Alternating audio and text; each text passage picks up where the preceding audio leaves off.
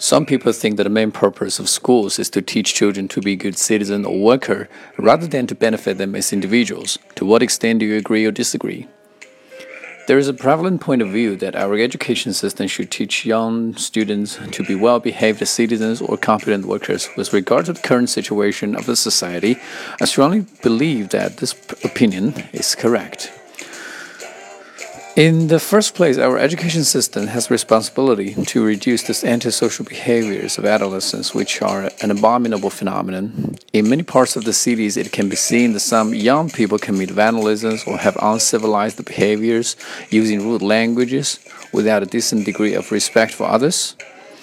To exacerbate the reality, juvenile delinquency has been on the rise in the past years, and they are immune to legal actions with the presence of laws protecting underage citizens. Hence, schools should instill them with a proper sense of citizenship. Another purpose of schooling, which we should not neglect, is its function to supply the society with production force. Contemporary society witnessed the intensifying competitions between countries worldwide. Instead of having wars, another type of war has emerged a GDP race. The countries that have stronger economies tend to possess a more powerful speech right in international affairs. To excel, a country needs its people to be excellent. The, ex the achievement of this goal heavily relies on our education.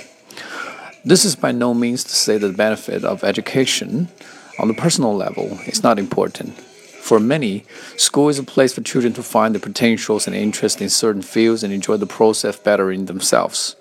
Some others reckon going to school as a desirable way to socialize.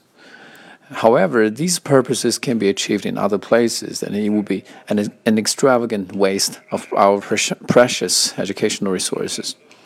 To conclude, given that schools are able to produce individual benefits, the statement that the priority of schooling is to foster good citizens and professional workers is better corroborated.